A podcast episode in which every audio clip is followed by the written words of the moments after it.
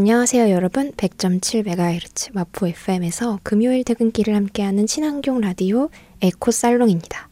마포 FM 어플리케이션 CR을 검색해서 다운로드 하시면 앱에서도 들으실 수도 있고요. 지난 내용이 궁금하시면 팟빵이나 오디오 클립에서 에코 살롱 검색해 주시면 다시 들으실 수 있습니다. 저는 에코 살롱 호스트를 맡고 있는 함드릴이고요. 네, 저는 날씨가 추워져서 너무 좋은 올리브입니다. 와. 와.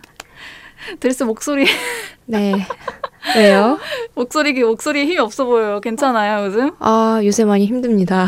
어, 그래 보입니다. 네. 네, 아, 요새 몸과 마음이 좀 지쳐 있네요. 왜냐면 요새 또 연말이잖아요. 음. 연말이라 다들 바쁘더라고요. 음. 뭐 올리브는 좀 어때요? 저는 음. 역대급으로 가장 편안한. 오, 왜, 왜? 어, 왜냐면 음. 제가 이제 최근에 좀 엄청 쉬고 있어요. 어, 네, 부럽다. 모든 활동을 중단하고. 어, 프로. 그래서 어, 어쩌다 보니까 역대급으로 이제 널널한 한 달이 되고 있는데 원래는 12월에 음. 쉬기로 했는데 음. 제가 좀 개인적으로 어떤 사정이 생겨서 아, 이 이때 딱 쉬어야겠다라는 음. 생각을 가지고 음. 지금 쉬고 있는데 음. 오히려 쉬니까 좀 빨리 어떤 다양한 감정들을 음. 좀 깊게 알아볼 수도 있어서 좋았고 음. 좀 많이 사람이 좀 여유가 있어진 어 맞아 맞아. 그쵸. 쉬어야 여유가 어. 생기더라고요. 체력도 있어야 여유가 맞아, 생기고. 맞아. 어. 그래서 지금 얼굴 피부도 막 좋아진 것 같고. 그래서 저는 되게 편안한데 아무래도 음. 저만 편하다 보니까 다른 음. 분들은 지금 연말이라 굉장히 바쁘잖아요. 음. 제 친구들도 음. 바빠서 음. 막 다들 막 만나면은 되게 헬쑥해져 있는데 음. 그때마다 아, 진짜 연말에 산 피 깎아먹는구나 음. 싶더라고요. 음. 올리브 그럼 쉬면서 뭐 다른 취미 활동 이런 거 안 했어요? 그런 거 되게 좋아하잖아요. 새로운 거 하는 거. 네, 일단은 취미는 아니지만 이제 청소를 제가 아예 모든 걸 쉬고 있어요. 그래서 음. 제가 사는 환경부터 조금 정리를 많이 하고 있어요. 그래서 음, 좋네. 좀 이것저것 구석구석 뒤져보니까 좀 추억의 잡동사니들도 많았고 음. 일단 수납법에 대해서 좀 관심이 생겨가지고 그래서 인테리어 같은 거를 좀 많이 이렇게 고치고 있어요. 방 구조도 바꾸고 책장에 쌓인 쓰레기 전부 싹 버리고 옷장도 정리하고 보통 사람들이 이런 걸 보통 휴가나 뭐 방학 때 할 거를 제가 지금 남들이 다 바쁠 때 저는 저뭐 이런 이거 하고 있고 그래가지고 저는 네 그렇게 하면서 좀 더 이 2022년을 좀 차근차근 좀 미리 두 달 전부터 오, 어, 준비를 야. 하고 있는 것 같습니다. 아. 제가 또 술 계속 술 마시고 막 평소에 갑자기 안 좋은 레, 음. 루틴을 하다가 음. 건선이 좀 심해져가지고 음. 두피에 막 막 계속 각질 떨어지고 그래가지고 음, 음. 정말 몸은 거짓말을 안 하더라고요. 진짜. 음, 맞아요. 특히 예민해가지고 음, 바로바로 반응하는구나 네. 생활 패턴에. 그래서 음. 그렇게 보내고 있습니다. 어, 제 얘기만 한 것 같은데 죄송해요. 어, 아니에요, 아니에요. 저는 올리브 얘기를 들어주는 게 항상 좋아요. 네, 그러면은 잠시 쉬었다가 에코 slow 뉴스 시작하도록 하겠습니다. 네, 그럼 다음으로 넘어가서 조금은 늦었지만 꼭 한 번은 짚고 넘어가야 할 환경 뉴스를 공유하는 시간 에코 slow 뉴스 코너입니다. 자, 오늘 소개해드릴 내용은 폭염 불평등 상위 10% 사람들의 이야기입니다. 오랜만에 slow한 뉴스가 그러니까요. 나온 것 같은데. 네. 음, 근데 지금도 해당되는 것 같아요. 지금은 또 한파가 찾아오지 맞아요. 않습니까? 보일러 음. 이런 것도 제대로 못 켜고 전기세 때문에 이런 분들의 경우에는 이런 한파에 음. 또 취약해 있으니까 맞아요. 어쨌든 그 예전 여름 여름 때 폭염 불평등에 시달렸던 사람들 음. 이야기 조금 들려드릴게요. 누군가는 가장 안전한 공간인, 공간인 집이 기후위기 시대 누군가에게는 바깥보다 위험한 장소가 될 수가 있다고 음. 해요. 환경단체인 환경정의가 발표한 폭염 불평등 리포트에 따르면 폭염 불평등 점수가 높은 상위 10%에는 강북구, 도봉구, 중랑구처럼 44개 동이나 해당된다고 하고요. 음. 주로 단독이나 다세대 주택에 거주한 사람들과 65세 노령 인구, 음. 독거노인, 저소득층, 장애인들이 주로 이 곳에 살고 있다고 해요. 음. 그래서 노후된 주택에 반지할 경우엔 좀 상황이 심각하고요. 폭염 불평등 점수 상위 10%인 동네가 가장 많은 강북구의 1인당 전기 사용량은 7월 한 달 기준으로 서울 25개 자치구 중에서 가장 낮은데요. 음. 폭염에도 적정한 냉방을 유지하고 못, 유지하지 못하고 있는 상황이었다고 해요. 음. 즉 같은 서울 지역 내에서도 온실가스 배출 책임이 상대적으로 낮은 지역인 거죠. 이 전기 사용량이 낮으니까 음. 그 지역이 오히려 극한 기후로 인한 피해를 더 크게 받고 있는 명백하게 정의롭지 못한 상황인 거죠. 음. 그래서 폭염과 한파로 인한 피해를 더 크게 받는 이런 이런 상황만 봐도 기후 위기가 어떠한 불평등한 상황을 초래하는지를 명백하게 보여주고 있는 상황이라고 해요. 그래서 음.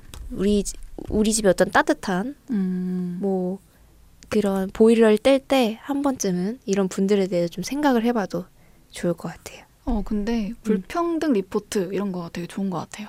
음. 그러니까 불평등 리포트가 뭐 요새 많아지고 있는데 음. 이런 폭염 불평등, 심지어 뭐 의류에 대한 불평등, 정말 다양한 불평등이 있는데 이렇게 좀 카테고리화해서 다양한 이런 리포트들이 나오면은 사실 요새는 막 그런 연구 논문밖에 없잖아요. 음. 4차 산업혁명에서 살아남기 음. 위한 그러니까요. 로봇 개발 단계 연구에 대하여. 음. 4차 산업혁명을 중심으로 음. 해가지고 이런 연구, IT, 뭐 에너지 이런 거에 대해서는 정말 많은 연구들이 음. 지원이 되는데 음. 폭염이나 이런 불평등에 관한 기후 위기, 에너지, 뭐 에너지 문제 이런 것들에 관한 리포트는 많이 없는 것 같아요. 제가 음. 최근에 봤었던 것 중에 제일 충격적이었던 게 음. 이제 폐지 줍는 그런 음, 사람들에 음. 관한 논문이 2020년에 처음 조사가 돼가지고 논문이 나왔더라고요. 음, 가시화되지 못했던. 네, 그 전까지는 한 번도 음. 지원받아서 음. 연구 논문이 정식으로 이루어지는 적이 없는 거죠. 음. 그래서 실제로 막 뉴스에서 막 그 폐지 줍는 사람들의 인구 수가 몇만 명일 것으로 추산된다 하는 것도 사실 음. 다 예측일 뿐이지 음. 아직까지 정확한 연구가 되지 않아서 실제 음. 집계한 적도 없다고. 음. 그래서 수도 모른다고. 음. 네, 그런 것들이 좀 많이 문제가 되는 것 같아요. 정확한 수를 알아야지 예산 받을 수 있는 문제랑도 되게 많이 직결되잖아요. 그러니까요. 그래서 그런 거에 있어서도 좀 많이, 많은 연구가 필요하다, 지원도 필요하고 그런 게 좀 좋겠네요. 맞아요. 음. 우리 과학기술과 데이터라는 것이 어, 맞아요. 항상 가시화되지 않았기 때문에 문제가 되지 않는 게 되게 많잖아요. 맞아요. 사실 거기에 그것을 연구하지 않고 그것을 조사하지 않고 발견하지 않았기 때문에 문제라고 정의되지 않은 그런 음. 문제들이 훨씬 많은 것 같아요. 그렇죠? 맞아요. 음. 네, 그래서 저희 기후위기 시대의 대표적인 불평등, 음. 폭염, 그리고 한파 이런 이야기에 대해서 해봤습니다. 여러분은 어떤 기후 기후위기 시대에 불평등을 느끼시면서 살아가고 음. 계실지 모르겠네요. 네, 그러면 이제까지 뉴스를 공유해드렸고요. 잠시 쉬었다가 본격적인 이야기 시작해 볼게요. 여러분은 지금 100.7MHz 마포 FM 에코 살롱을 듣고 계십니다. 지금까지 에코 뉴스 코너였는데요. 이제 본격적으로 이야기를 시작해 보려고 합니다. 음, 이 이야기는 어떤 오늘은 좀 농업 혹은 먹거리 이런 이야기를 조금 해보려고 해요. 기후위기 시대에 굉장히 시급한 음. 문제 중 하나죠. 그쵸. 혹시 언니네 텃밭이나 이런 먹거리 배달해주는 서비스 있잖아요. 이런 네, 채소나 네. 그런 거 이용해 본 적 있어요? 우리가? 네, 저 이용해 본 적 있고 음. 저는 그 못난이 채소 를 음. 보내주는 음. 아, 모나이 채소라 말하기 좀 그런데 음. 아무튼 그런 채소들 많이 마트에서는 올라오지 않는 음. 그런 채소들을 오히려 전 좋아하기도 하고 또 저렴하고 음. 또 맛있잖아요. 음. 그래서 그런 거를 이제 배달하는 그런 서비스가 있어서 한번 사용을 해봤는데 그 아무래도 이제 친환경을 좀 많이 생각하다 보니까 포장에 있어서는 굉장히 소소하게 왔어요. 그래서 신문지로 이렇게 돌돌 말아서 온다든지 플라스틱이나 비닐 종류의 포장재가 거의 쓰이지 않게끔 오. 그냥 박스 안에 딱 되게 냅다 있는 그런데 뭐 사실 당근이나 이런 거는 막 엄청 크게 상관이 없잖아요. 음. 근데 토마토가 있었어가지고 토마토가 조금 그 터져서 오긴 했는데 그거 음. 말고는 너무 만족스러웠어요. 일단 포장도 좀 단순해서 버릴 게 거의 없었고 음. 토마토도 그 따로 종이 음. 박스에 담겨져 와서 좀 덜 터져가지고 근데 또 먹었는데 토마토가 터질 수밖에 없는 게 너무 익었어. 완전 맛있어.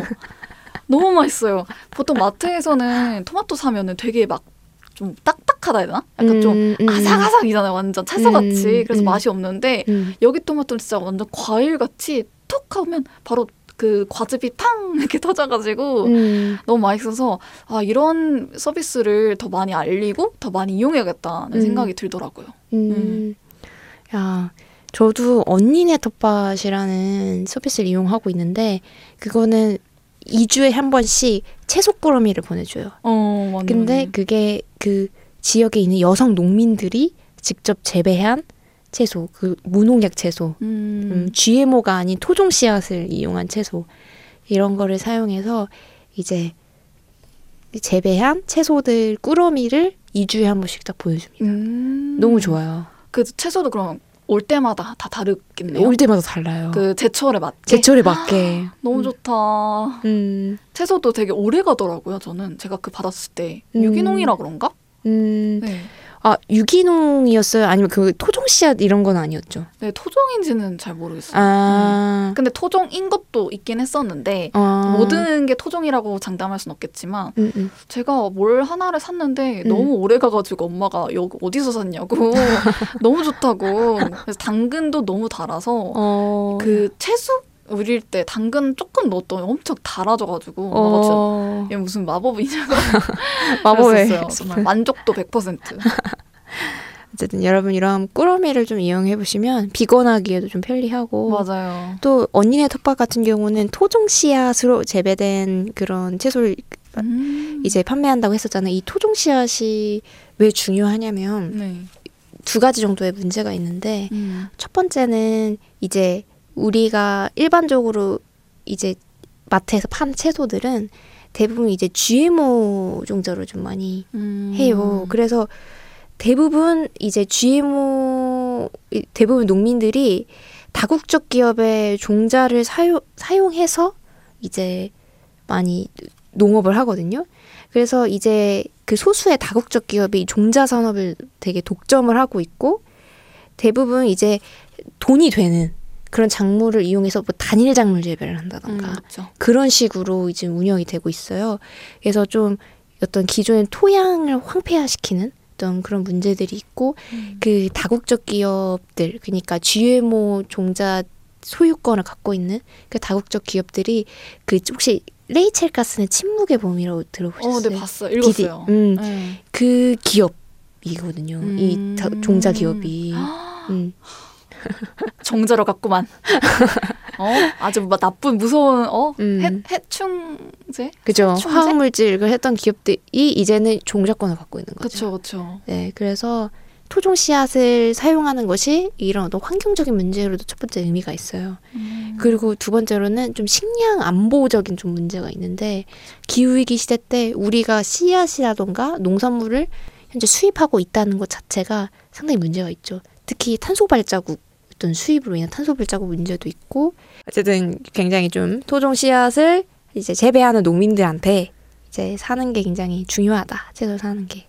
저는 최근에 그 환경 영화제에서 어떤 영화를 봤는데 되게 음. 충격적이었던 게 네네. 가나였는지 어디였는지 모르겠는데 음. 그 아프리카의 어떤 국가에서 이제 본격적으로 어떤 농산물이라든지 곡류, 곡물 이런 음. 것들을 대량 생산을 하기로 했대요. 왜냐면 인구가 너무 많아지다 보니까 음. 그때까지만 해도 토종 종자로 그 기른 작물들로 충분히 자급자족이 됐던 나라였는데 인구수가 점점 많아지다 보니까 음. 안 되겠다 싶어서 국가가 아예 그런 영국이나 이런 EU 쪽에서 음. 곡물을 이제 종자를 받아와서 대량 생산을 하기로 한 거예요. 음. 근데 그때 걸었던 조건이 농민들한테 자국 농민들한테 음. 아, 이 종자로 수확을 하면은 지원금을 많이 주겠다. 음. 그리고 이 관련된 제품들 어떤 필요한 물품들을 전부 다 무료로 그 지원을 해주겠다라고 음. 하고 토종 종자했던 안- 사람들한테는 토종 종자 심으면 불법으로 간주해서 벌금을 물겠다 이렇게 한 거예요. 음. 그래서 토종 종자를 계속 유지했던 사람들은 불법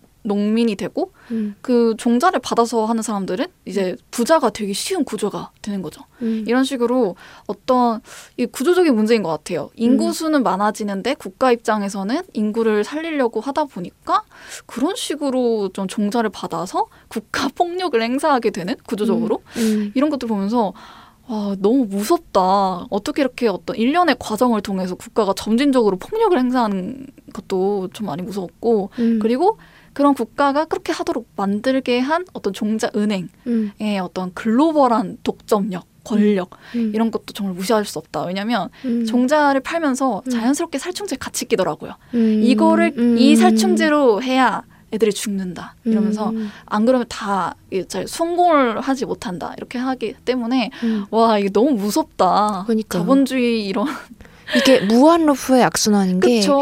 이런 GMO라던가 이런 단일 작물 재배를 하는 그런 식물들은 되게 건강하지가 않아요. 그쵸. 작은 병충해에도 쉽게 다 죽어버리니까 더 센 살충제를 쓸 수밖에 없고 농민들 입장에서는 뭐 다 사야 되는 거죠 그런 음, 거를 종자도 맞아요. 사야 되고 뭐 뭐도 사야 되고 하다 보니까 빚은 산더미처럼 늘어나고 음. 그래서 인도 지방에 있는 농민들이 막 자살하고 막 맞아요. 그런 사건들이 벌어졌던 것이 좀 다 이런 배경이 있다. 다국적 기업의 어떤 그런 자본주의에 입각한 어떤 음. 대량 생산 체제 맞아요. 그런 거가 상당히 좀 문제가 있다고 생각이 들어요. 그래서 비슷하게 좀 추천해드릴 만한 좀 명저서는 이미 다들 아시겠지만 그 반다나 시바의 이 세계의 식탁을 차리는 이는 누구인가?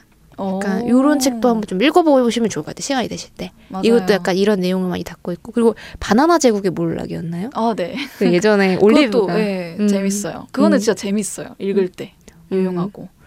저는 GMO는 사실 안정성에 있어서도 음. 여전히 많은 논의가 활발하잖아요. 네네. 그래서 사실 뭐 GMO를 안정성에 있어서는 저는 아직 모르겠지만 음. 저는 그래도 GMO 작물을 음. 좀 좋아하지 않는 이유, 음. 소비하지 않으려 하는 이유는 음. 우리가 지금 이때까지 말했던 것처럼 인권의 문제가 굉장히 많이 얽혀 있다는 음. 생각이 들어서 음. 좀더 그런 어떤 local의 농민들, local 음. 농민들의 음. local plant 이런 local food 이런 거를 조금 더 독려하려면 음. GMO 작물을 독려하는 이런 글로벌 기업들의 그런 상품보다는 음. 그런 작물보다는 음. 우리 토종 종자를 사용해서 좀 굉장히 맛있게 만들려고 노력하는 그런 음. 지역 농민들의 제품을 음. 좀 소비하는 게 맞지 않나. 그래서 저는 GMO 작물을 안 소비하려고 좀 노력하고 있는 것 같아요. 네네. 소비도 일상 속에서 할 수 있는 가장 가까운 운동인 것 맞아, 같아요. 맞아요. 무엇을 소비하느냐 맞아. 그런 것 같습니다. 그리고 또 다른 이야기로 조금 해보고 싶은데 제 저는 어떤 젠더적인 관점에 음. 좀 관심이 많다 보니까 여성 농민의 문제에 좀 신경이 쓰이더라고요. 맞아요. 좀 제가 조사해 온 제가 좀 음. 아이고 아유, 조사해 온 바에 따르면 이제 여성 농민 대다수는 이제 농지를 갖지 갖고 있지 않다고 해요. 근데 지금의 현재 제도 그러니까 농, 농업 경영체 등록 제도라는 게 있는데 이게 대부분 농지를 가지고 있는 경영주 중심으로 농민의 지원 체계가 되어 있다고 해요. 음. 근데 이 문제는 이 여성 농민이 본인 명의의 농지가 없는 경우가 되게 많아요. 남편 명의로 돼 있다던가 음. 자식 명의로 돼 있다던가 대부분 농촌 사회가 좀 그렇잖아요. 남성 맞아요. 중심적인 걸돼 있기 때문에 그래서 농민 수당이나 복지 대상에 포함이 안 되는 거예요. 음. 이- 근데 정작 업무 화 중 너무 많은 거죠. 음, 음, 아이 음. 키우고 맞아요. 돌보고 농업일하고 음. 근데 정작 그거에 따른 복지 수당 받지 못하는 음. 음, 그래서 이제 그 이런 문제를 해결하려고 2016년에 공동 경영주 제도라는 제도를 도입을 했대요. 어. 근데 대부분 이것도 경영주 중심으로 지원을 해주는데 경영주가 또 남성의 경우가 많아서 음. 여성 농민은 또 계속 배제가 되고 있는 거죠. 그래서 실제 농업을 하는데 농업이 등으로 법적으로 인정받지 못하는 아. 그런 놓여 있다고 해요.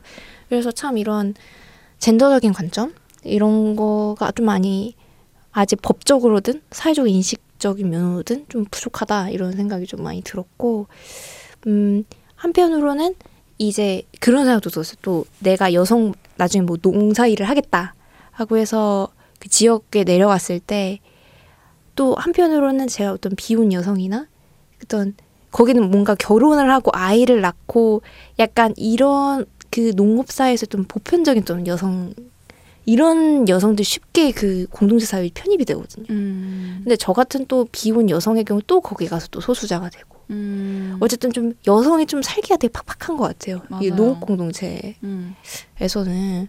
좀 그런 생각도 이런저런 생각이 들었네요. 조사를 해보면서. 음.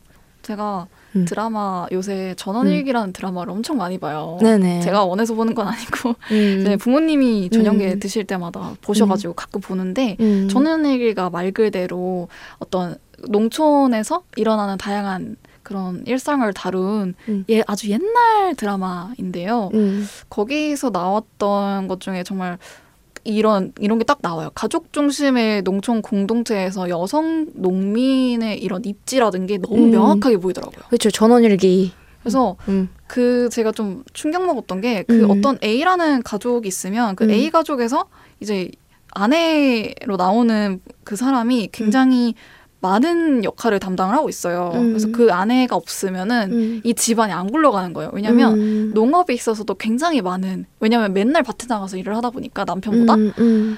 남편은 노름을 하고 있습니다. 참고로.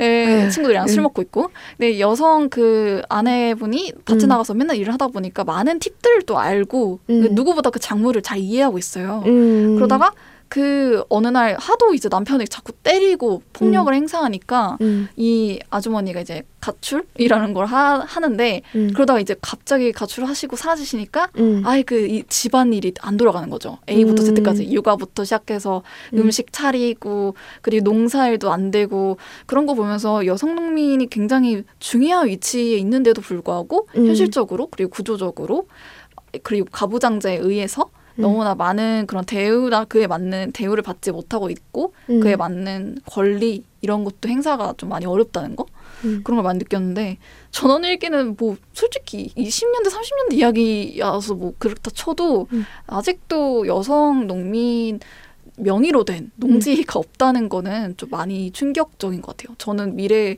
지방에서 내려가서 농민으로 살 계획이었단 말이에요. 음. 그래서 지금 막 베란다에서 토마토 키우고 있단 말이에요.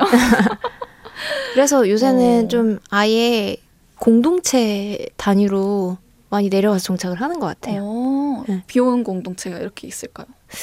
아 제가 생, 아는 비혼 공동체는 딱히 큰일이다. 떠오르지 않네요. 지금 있나? 비상이다.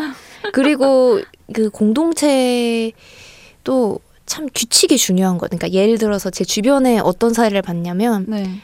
공동체를 꾸려서 사는데 돈이 많이 필요하잖아요. 예를 들어 공동주택이라던가 뭐 농지라던가. 네. 그래서 들어갈 때 빚을 같이 내서 들어간 거야. 음. 그, 근데 들어갔는데 내 생각이 바뀔 수 있잖아요. 막 들어가 왔는데 사람들이 좀 안 맞고 공동생각 안 맞고 그러면 나오고 싶을 수가 있는데 음. 월제 생각엔 제 생각에는 건강한 공동체라면 들어갔을 때만 책임지는 게 아니라 나갔을 때 사후도 책임져야 줘야 된다고 생각을 해요. 왜냐하면 빚을 내고 나름대로 각오를 하고 들어갔는데 거기서 이 사람이랑 설사 감정적으로 인간적으로 안 맞는다 할지라도 나갔을 때 이 사람이 공동체 밖에서 독립해서 생활을 할 수가 있도록 음. 약간 지원을 해준다던가 도와준다던가 이래야 되는데 딱 손절을 한 거야. 음. 공동체 나오니까. 그쵸. 그러면 빚만 안고 나오게 되는. 음. 그래서 굉장히 공동체를 만들 때 특히 금전적인 부분에서 합의가 되게 중요한 것 같아요. 규칙, 음. 공동체 내의 어떤 합리적인 규칙, 뭐 협의 이런 게 있어야 감정 안 상하는 것 같아요. 음, 음. 맞아요. 어쨌든 이런 다양한 이야기를 좀 해봤네요. 사실 뭐 토종 씨앗과 관련해서 좀 재미있는 이야기도 하나 들려주려고 했는데 오. 이거는 다음 시간에 네. 다음 코너에서 들려드리도록 하겠습니다. 그러면 잠시 쉬었다가 다음 이야기 이어가 보도록 할게요. 네, 본격적으로 다음 이야기를 시작해 보려고 합니다. 저번 시간에 계속, 계속 저희가 토종 씨앗과 먹거리 이야기 했죠. 네. 제가 토종 씨앗과 관련된 이야기 하나 좀 들려주려고 갖고 왔어요. 뭐, 뭔데요? 음, 러시아 대기근 때 있었던 이야기입니다. 음. 러시아 일인가요? 음, 네. 러시아의 음. 어떤 식량학, 식량학자들 이야기예요. 오, 음. 그러니까 러시아에 되게 유명한 식량학자가 있어요. 그 사람이 니콜라이 바빌로프라는 그런 사람인데 음. 이 사람이 이제 전 세계를 모으면서 이제 토종 씨앗을 이제 만, 모아요. 그래서 그거를 모아서 종자 은행을 설립하고 그 연구원들이랑 같이 종자를 연구를 하거든요. 음, 네. 근데 이제 이때 거의 38만 종이 넘는 발화 가능한 씨앗을 모아서 음. 러시아의 종자은행을 설립을 합니다. 음. 근데 이제 세계 2차 세계 대전 때 이제 히틀러군이 이제 러시아를 침공을 해요. 음. 그러면서 이제 그 당시에 러시아의 대기근이 찾아옵니다. 사회 분위기 흉흉해요. 그런데 문제는 이 종자은행에 38만 종의 씨앗이 있잖아요. 이게 다 먹거리란 말이죠. 음. 그래서 이 종자은행 연구원들 이 종자은행 거의 폐쇄를 하고 종자은행 안에서 버텨요. 종자를 안 내주려고.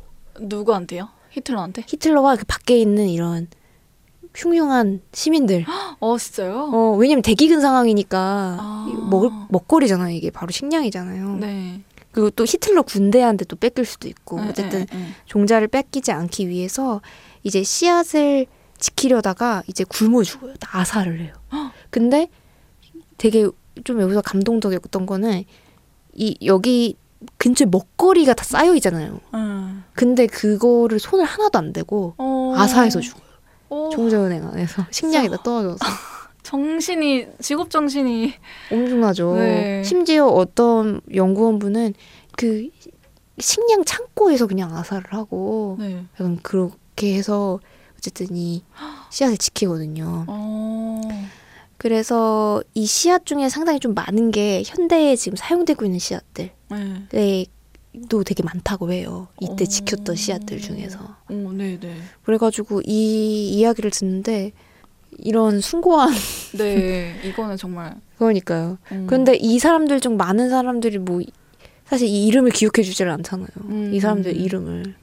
지금 그 사람 그분들이 있었기 때문에 지금 많은 전 세계 사람들이 음. 종자 이런 종자를 가지고 음, 식량을 식량을 할 수 있는 거죠. 그렇죠. 먹거리를 먹고. 좀 대단한 그래서 그걸 알기 때문에 이제 식량 창고에서도 안 먹고 아사에서 죽은 그렇죠. 그런 거죠. 그쵸. 그래서 이 니, 아까 얘기했던 그 식량학자 이름이 뭐였더라? 니콜라이 바빌로프인가? 그 사람 인생도 되게 파란, 파란만장한 게 이 사람이 나중에 어떤 정치적으로 몰려가지고 그 갇혀요. 수감이 돼요. 어, 네. 근데 주, 죽음 사인이 아사였어요. 이 사람도. 음... 식량을 한평생 연구하고 종자를 모은 사람인데 죽음은 또 아사. 어... 아사로 죽었어요. 진짜 이상하다 기분. 음, 음. 그러네요. 그런 이야기를 좀 들고 와봤습니다. 그래서 우리의 어떤 씨앗이 이렇게 음... 참 소중한 것이다. 지키려고 한 거다. 맞아요. 아, 그 사람들이 아사당하면서 아사하면서까지 안 먹으면서까지 거부하면서까지 지키려고 했던 뭔가였다. 그러니까 음. 얘기를 좀 들려주고 싶어요. 그래서 어쨌든 저희가 먹거리 얘기를 계속 좀 해봤는데, 음, 저는 또 그것도 좀 얘기해보고 싶었어요. 이 우리가 막 그, 그린 뉴딜이다 뭐, 뭐니 뭐디 하면 뭐 그린 뉴딜이니 뭐니 하면서 항상 들여다보면 에너지나 기술에 대한 이야기를 주로 하는 것 같아요. 맞아요.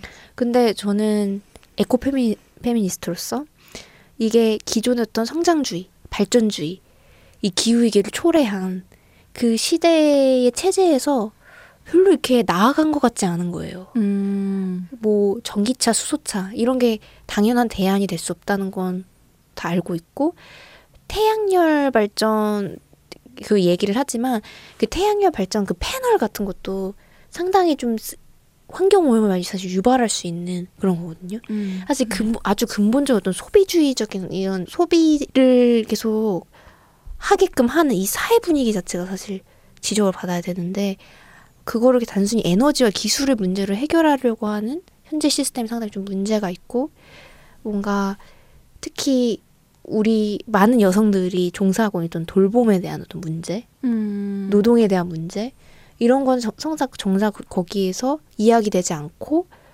이런 불평등의 문제는 에너지와 기술의 어떤 더 큰 전환이라고 여겨지는 그런 문제에 묻혀서 많이 이야기되지 않는 음. 이런 상황이 조금 불평등하다는 생각이 많이 들더라고요. 그래서 어쨌든 제가 얘기하고 싶은 건 이 올리브의 이런 거에 대한 어떤 생각과 올리브 안에 있는 어떤 돌봄 경험하고 있는 돌봄이나 발견 주변에서 목격한 돌봄 뭔가 그런 것도 좀 들어보고 싶었어요. 사실 이런 음.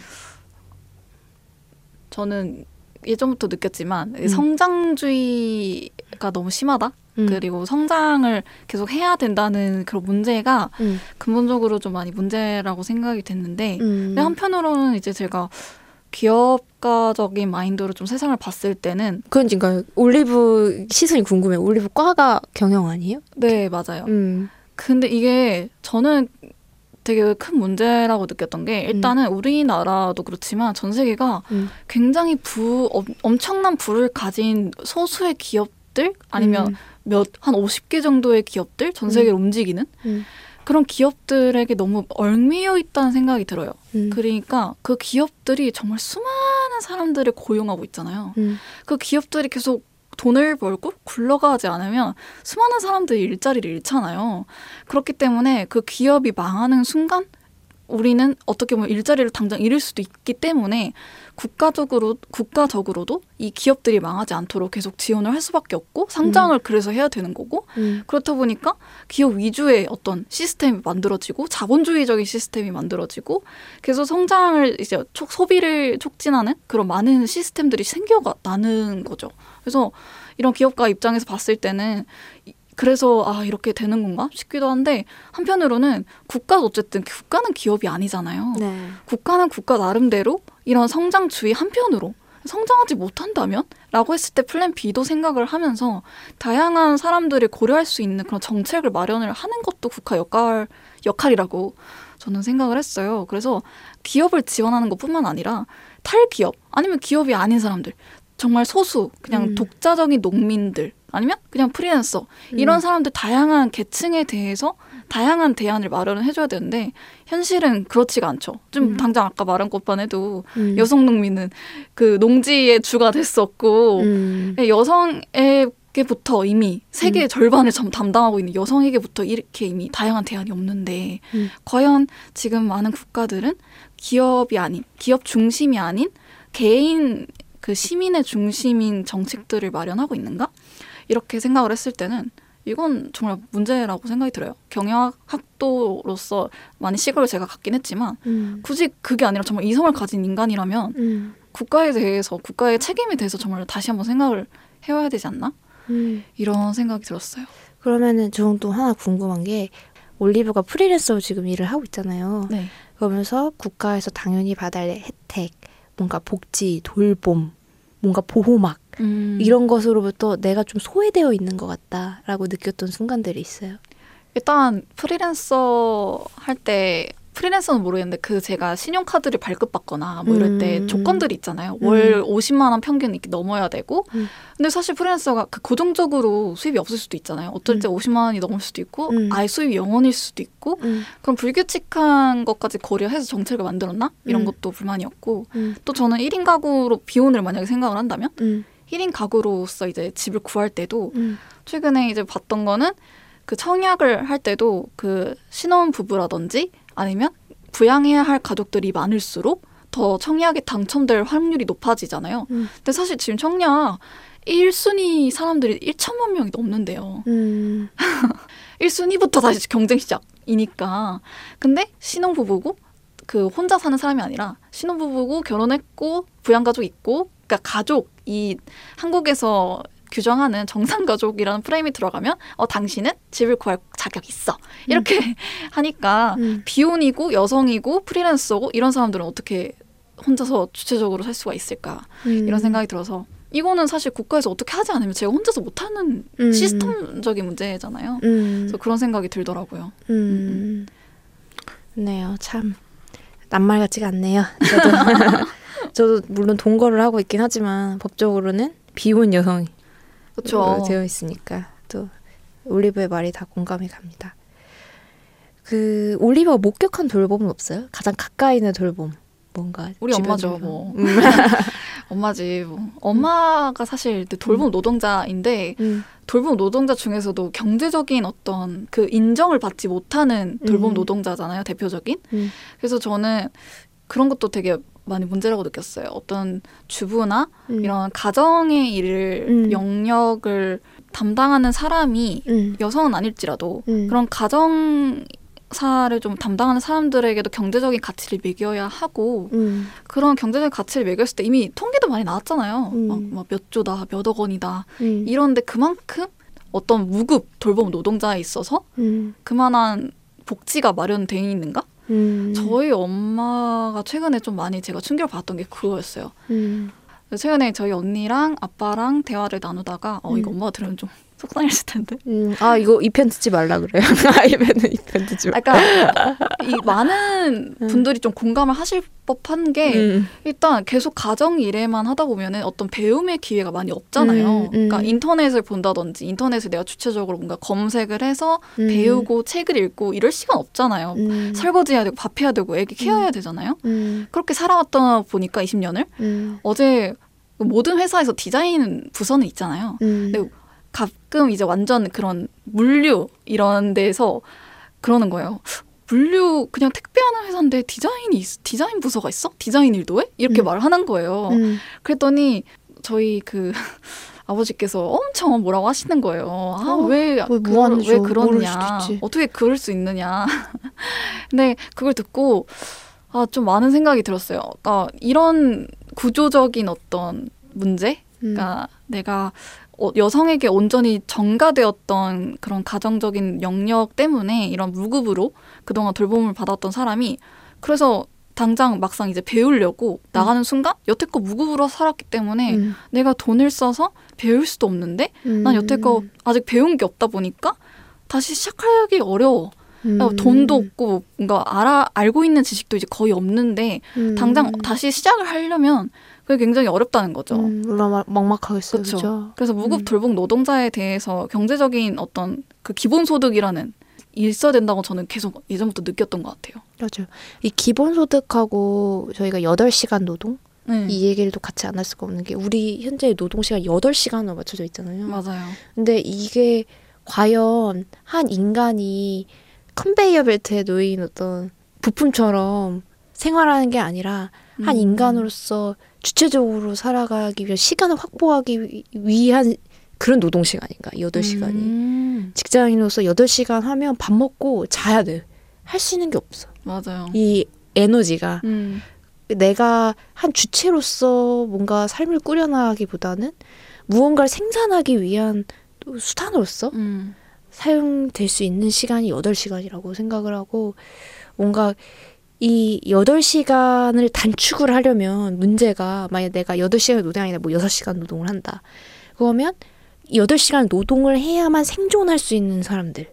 왜냐면은 이 8시간 노동을 안 하고 싶은데 당장 돈을 벌어야 되니까 시간당 사실 나오는 버는 돈 똑같잖아요. 음. 그다음에 생계를 유지하려고 하다 보니까 어쩔 수 없이 추가적으로 근무를 해야 되는 그런 음. 사람들을 생각하면 기본소득이 진짜 보장이 돼야 되는 것 같아요. 기본소득이 바탕이 돼야 이런 노동 시간도 단축을 할 수가 있고 문제가 같거든요. 음. 맞아요. 어쨌든 그런 어머님 이야기도 좀 많이 들으면서 공감이 되네요. 그 음. 불안과 네. 그런 서러움과 어, 모를 수도 있지 사람이 음. 무한 주고 너무하시네. 맞아요. 음, 근데 얼마나 또 올리브가 기분 안 좋았을까 그거 보면서. 네. 음, 그랬던 생각이 또 나네요.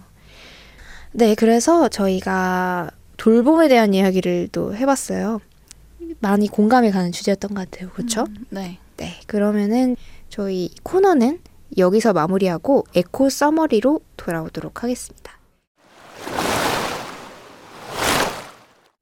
여러분은 지금 100.7MHz 마포 FM 에코 살롱을 듣고 계십니다. 이제 오늘의 마지막 코너 eco summary만을 남겨두고 있는데요. 올리브 어떠셨어요?